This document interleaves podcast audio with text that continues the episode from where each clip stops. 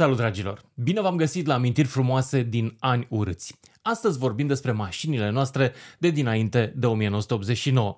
De fapt ale voastre, pentru că familia mea, mama în speță, n-a avut niciodată mașină. Vin dintr-o casă neautomobilistică. Sunt primul de la mine din familie.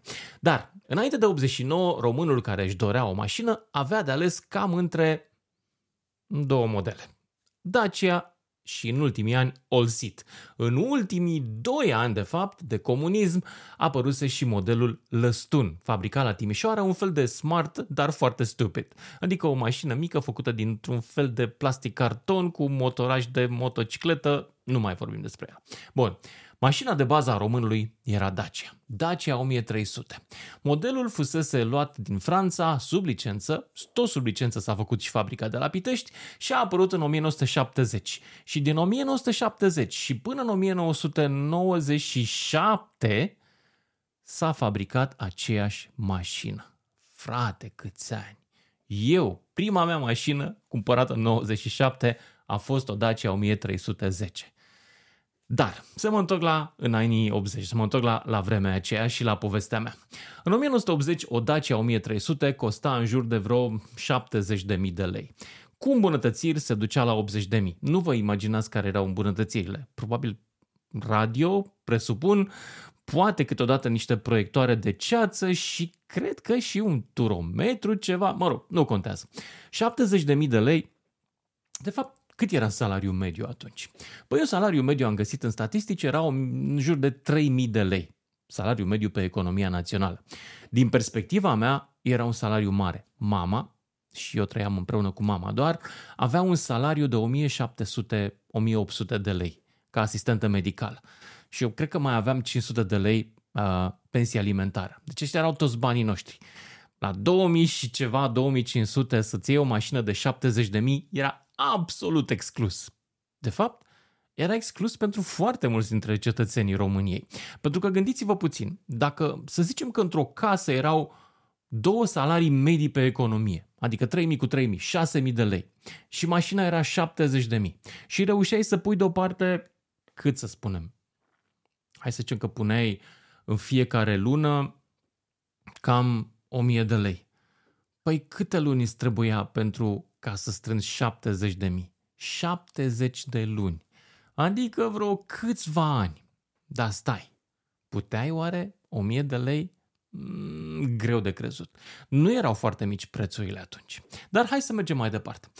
Chiar și când aveai bani, să presupunem că aveai bani, n-aveai mașină.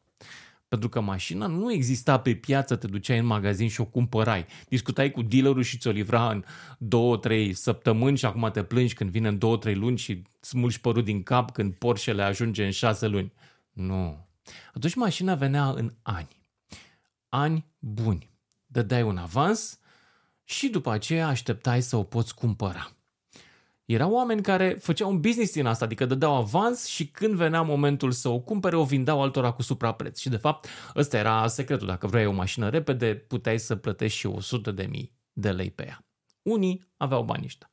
Nu știu cine. Erau oameni. Noi nu eram în situația asta. Se vindea și în, de fapt, singura soluție ca să o cumperi, să cumperi Dacia 1300 um, cu banii jos, era să o iei cu dolari. 4500 era o Dacia 1300 în anii 80. 4500 de dolari. Cursul oficial în vremea aceea era de 16 lei. Ma că ăsta era cursul oficial în care nimeni nu credea. Cursul oficial, cursul real, era un dolar egal un pachet de Kent egal 100 de lei. Cam ăsta era cursul oficial al dolarului. Din perspectiva asta, mașina era destul de scumpă. În străinătate, apropo, o vindeau cu 2600. Deci pentru român obișnuit, de la el Ceaușescu trăgea încă 2000 de dolari în plus. Ca să înțelegeți cât de mult îi iubea pe românii care munceau pe bani în străinătate, pe dolari. Că mai erau și așa astfel de oameni. De aia se vindea și în dolari. Bun. Acum, oamenii făceau foamea ca să-și ia mașina asta și când puneau mâna pe ea, câteodată după 5, alteori 10 ani, Firește că era probabil cel mai scump obiect pe care îl cumpărau în viața lor. Un apartament, de exemplu, dacă vrei să cumperi proprietate personală, era undeva la 100 de mii, 130 de mii. Deci mașina era huge. Și pentru că era o chestie super wow, ea trebuia să țină, mă rog, aproape toată viața. 20 de ani era o durată de viață medie la care te gândeai că trebuie să reziste mașina ta. Dacia 1300. Și unele rezistau. Cum rezistau? Păi nu pentru că erau mașini extraordinare, ci pentru că oamenii le îngrijau. În primul rând, când îți luai o mașină, primul lucru pe care îl făceai era să o terosonezi. Ați auzit de chestia asta? Vă spun, e o chestie foarte tare.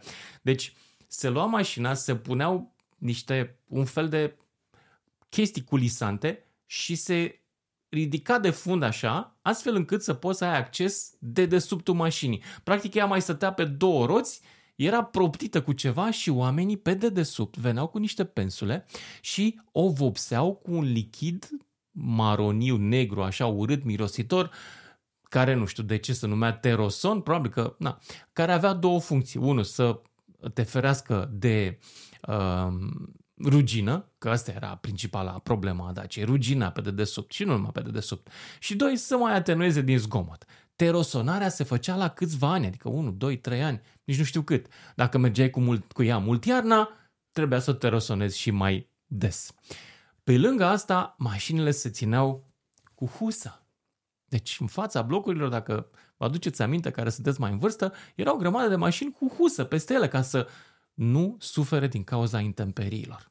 Garaje erau mult mai puține decât în ziua de astăzi.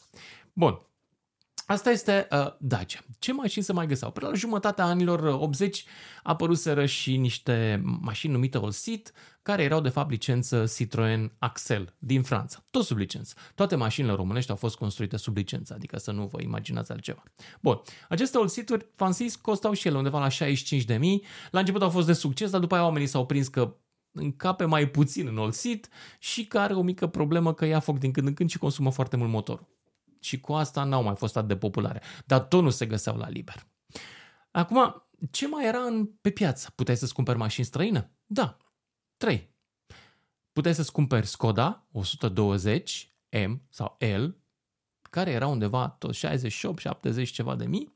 Puteai să-ți cumperi Lada, care tot pe acolo se bătea cu Dacia și puteai să-ți cumperi Trabant. Trabantul era cea mai ieftină mașină pe piață până să apară lăstunul. Cred că Trabantul era undeva la 40-45 de mii de lei. Celelalte undeva 70, poate 80 de mii. Și ele, bineînțeles, erau cu programare. Cine vroia Lada aștepta. Și în general erau cam pe pilă, adică erau Băieții erau mai șmecheri ăștia care puneau mâna pe Lada. Erau considerate a fi mai rezistente decât dacile. Și mai moderne nu cred că modelul era cam tot din anii 60. Lada, de fapt, era o licență produsă în Rusia a unui uh, Fiat 124, se numea, de la sfârșitul anilor 60. Cam aceeași chestie cu Dacia. Nu erau extraordinare nici ele. Acum să ne întoarcem la Dacia noastră. Exista, cum să vă spun, pentru că toate mașinile de pe stradă aproape erau Daci. Toate, frate. Toate. Oamenii încercau să și le personalizeze, pentru că omul își dorește întotdeauna individualitate. Da? Cea mai frecventă personalizare era să scoți sigla din spate pe care scrie Dacia și să pui Ghiciți? Ha? Renault! Renault, cum s-ar zice, cum pronunța unii. Da, frate, deci erau oameni care scoteau sigla Dacia și puneau sigla Renault. Mașina era aceeași, dar în capul lor era un pic mai sus. De altfel, există, nu e o legendă, există, um, existau mașini Dacia făcute din primele serii cu piese franțuzești, care erau foarte căutate și foarte iubite, întrucât se pare că erau mult mai fiabile decât cele în care integrarea locală a început să se adauge componente făcute în România. Alea cu piese franțuzești erau țâță de mâță. Bun. Asta era mașina uh, Dacia 1300. Se mai personaliza cu uh, zângănele, cu tot felul de bare din alea de deasupra uh, colorate, deasupra parbrizului. Acolo se mai puneau și în spate câteodată. Cu, dacă, cu, cu cât aveai o inscripție occidentală, cu atâta era mai bine, adică erai mai, mai sus pe scara ierarhică. Se mai puteau pune și proiectoare. Și oamenii își cumpărau câteodată, tot așa aduse pe sub mână, uh, își cumpărau casetofoane și își puneau în ele. Asta era o industrie separată. Dar, cât puteai să mergi cu mașina asta? Păi asta e problema, că nu puteai să mergi foarte mult, pentru că, în primul rând, cât era benzina? Haideți să o luăm pe rând. În, prin anii 80, pe la începutul anilor 80, benzina era undeva la 4 lei, 4 lei și jumătate. Dar pe măsură ce ne ducem spre sfârșitul anului și economia românească devine din ce în ce mai slabă uh, și aproape capotează la sfârșitul anilor 80, benzina ajunge la 9 lei litru. Da, frate, salariul mediu, cam ca acum, da? 3000, acum cred că e 3000 și ceva, și benzina era 9 lei litru. Deci când vă mai plângeți de 9 lei litru, să știți că asta livra și Ceaușescu, tot 9 lei litru. Da, dar el dădea doar 20 de litri pe lună. Serios. 20 de litri pe lună era rația la benzină. Ce credeai că poți să iei așa benzină la liber? Nu. Luai doar 20 de litri pe lună. Erau câteva orașe, cred, și câteva benzinării unde se mai găsea benzină la liber. Bucureștiul fiind între ele, că na, în București erau niște probleme să nu se enerveze lumea mai rău. Dar în rest, oamenii stăteau la coadă câteodată și 24 de ore pentru benzina asta raționalizată și dormeau la coadă în mașini ca să nu piardă coada. Dacă vă puteți imagina. Asta se întâmplă înainte de 89. Bun. Um, mai era și chestia că nu puteai să mergi mereu cu ea, pentru că regimul avea o problemă cu benzina. Nu știu de ce, că noi produceam benzină atunci, produceam și aveam nu știu câte rafinării, probabil că exportau, în sfârșit. Uh, și atunci trebuia să descurajeze foarte tare consumul.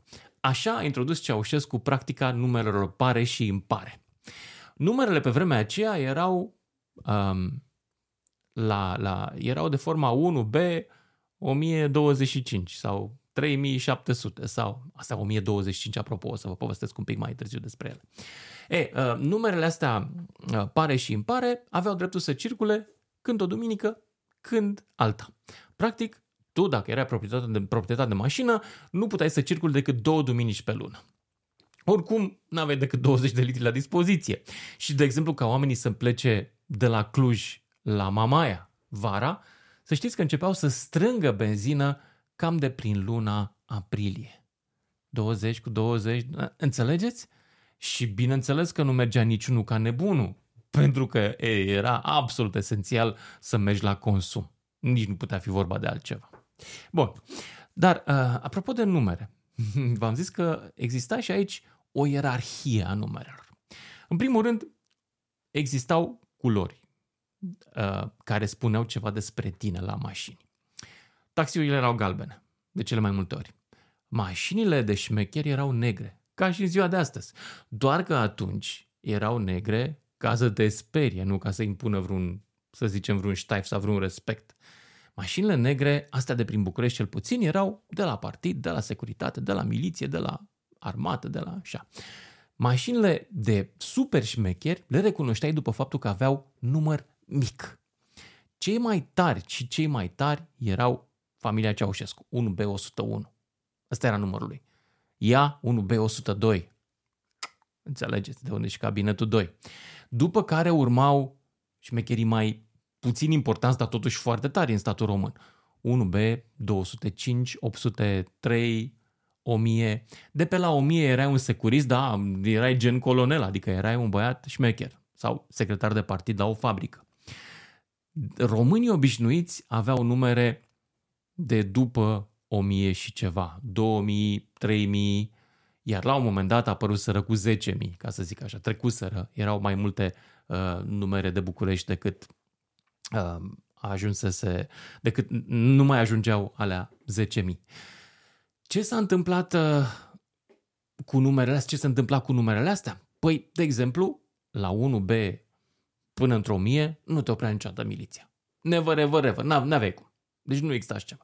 Puteai să parchezi unde doreai tu. Adică nu se punea problema. Erau puține locuri de parcare în București cu plată oricum, dar cu astea, cu număr mic, parcai unde vrei tu. Și, în general, te băgai peste tot în față. N-aveai o problemă. Dacă mai era și neagră și cu număr mic, sănătate.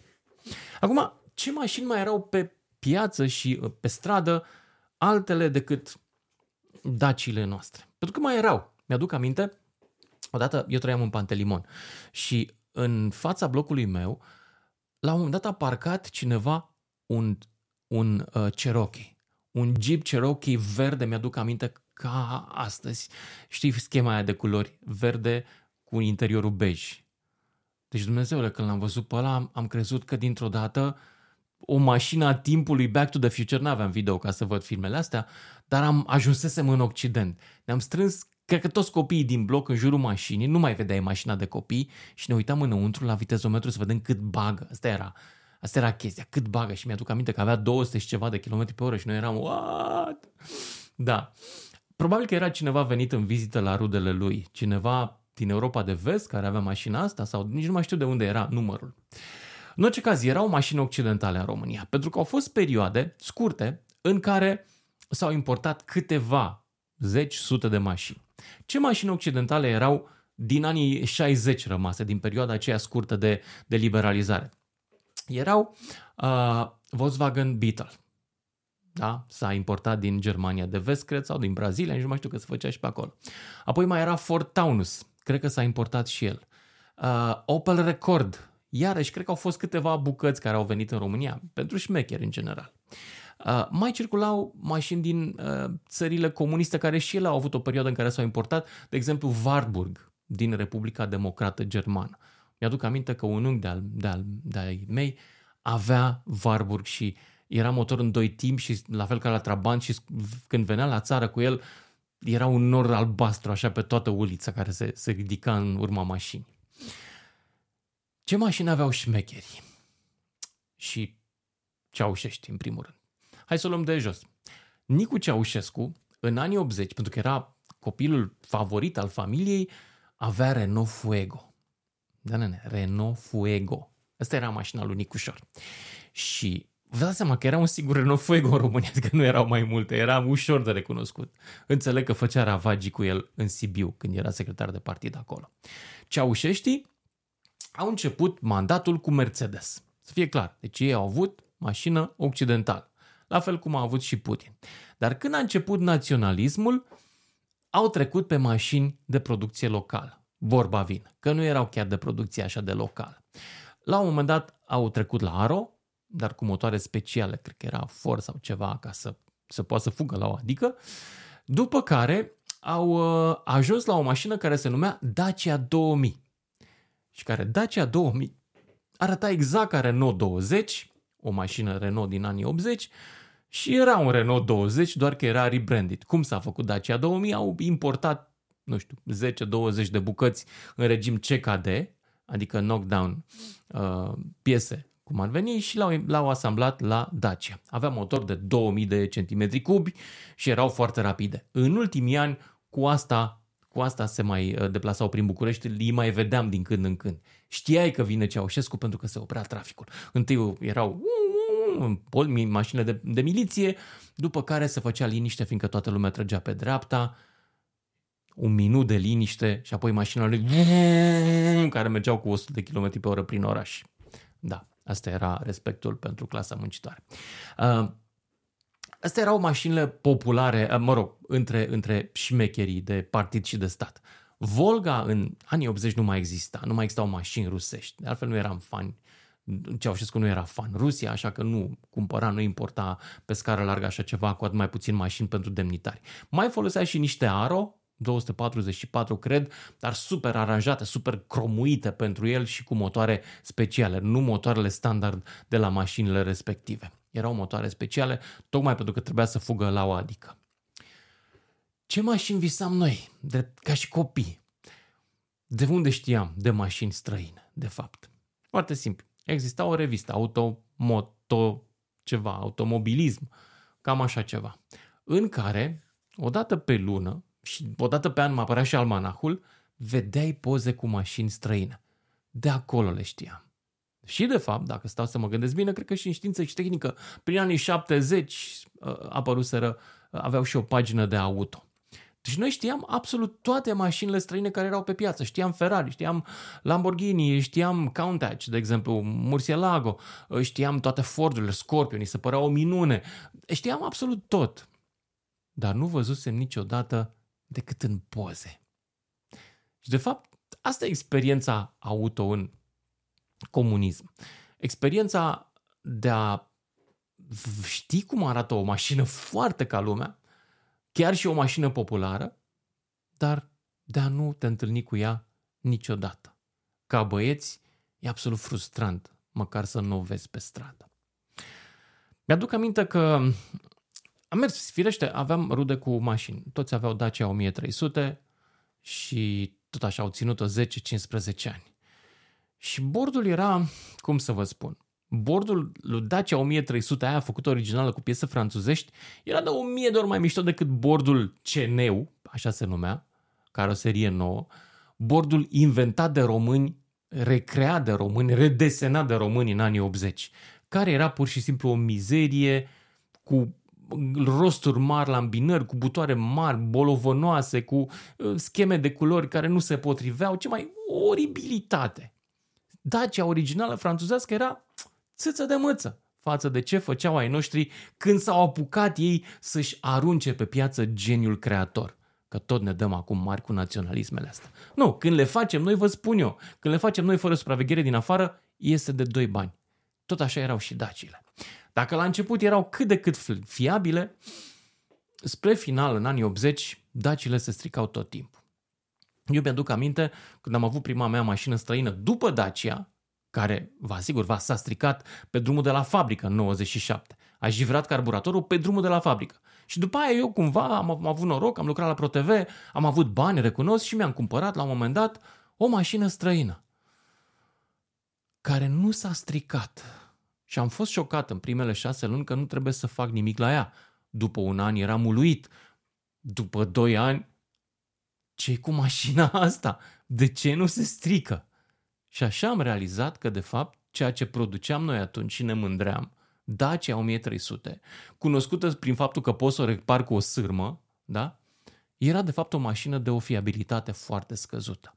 Și tocmai faptul că putea să o repare oricine cu o sârmă îți spune un lucru foarte trist despre ea, că trebuia să o repari foarte des cu o sârmă și nu numai cu o sârmă. Foarte repede ajungeau să ducă bucșele, să troncă roțile din față, roțile din spate, să... Tot, tot ce vrei. Am acum un Volvo XC90 care are exact cât ar fi trebuit să țin o Dacia 1300. L-am ținut. Are 18 ani. Volvo-ul meu XC90 nu face niciun zgomot la suspensie și nu există niciun zgomot în caroseria acelei mașini. După 20 de ani și 200-300 de mii de kilometri. Prima mea mașină Dacia 1300 a făcut zgomot după 6 luni. Așa că dacă vreți să glorificăm în vreun fel epoca aceea, slujindu-ne de mașinile ei, eu zic că greșim. De fapt, singurul lucru care merită gloria în legătură cu mașinile românești, singurul nu e lucru, e un om, este chiar el proprietarul. El a fost cu adevărat omul care merită toate felicitările noastre, toată strima și mândria, cum spunea tovarășul Nicolae Ceaușescu, pentru că reușea să țină 20 de ani o mașină care era aproape de la început un hârb. Asta a fost amintirea mea despre epoca Ceaușescu, despre epoca aceea și mașinile ei deloc minunate. Dacă vi s-a părut interesant, răspătiți-o cu un share. Vă mulțumesc că v-ați uitat. Să aveți o zi minunată și bucurați-vă de mașina voastră că nu știți cât de bună e.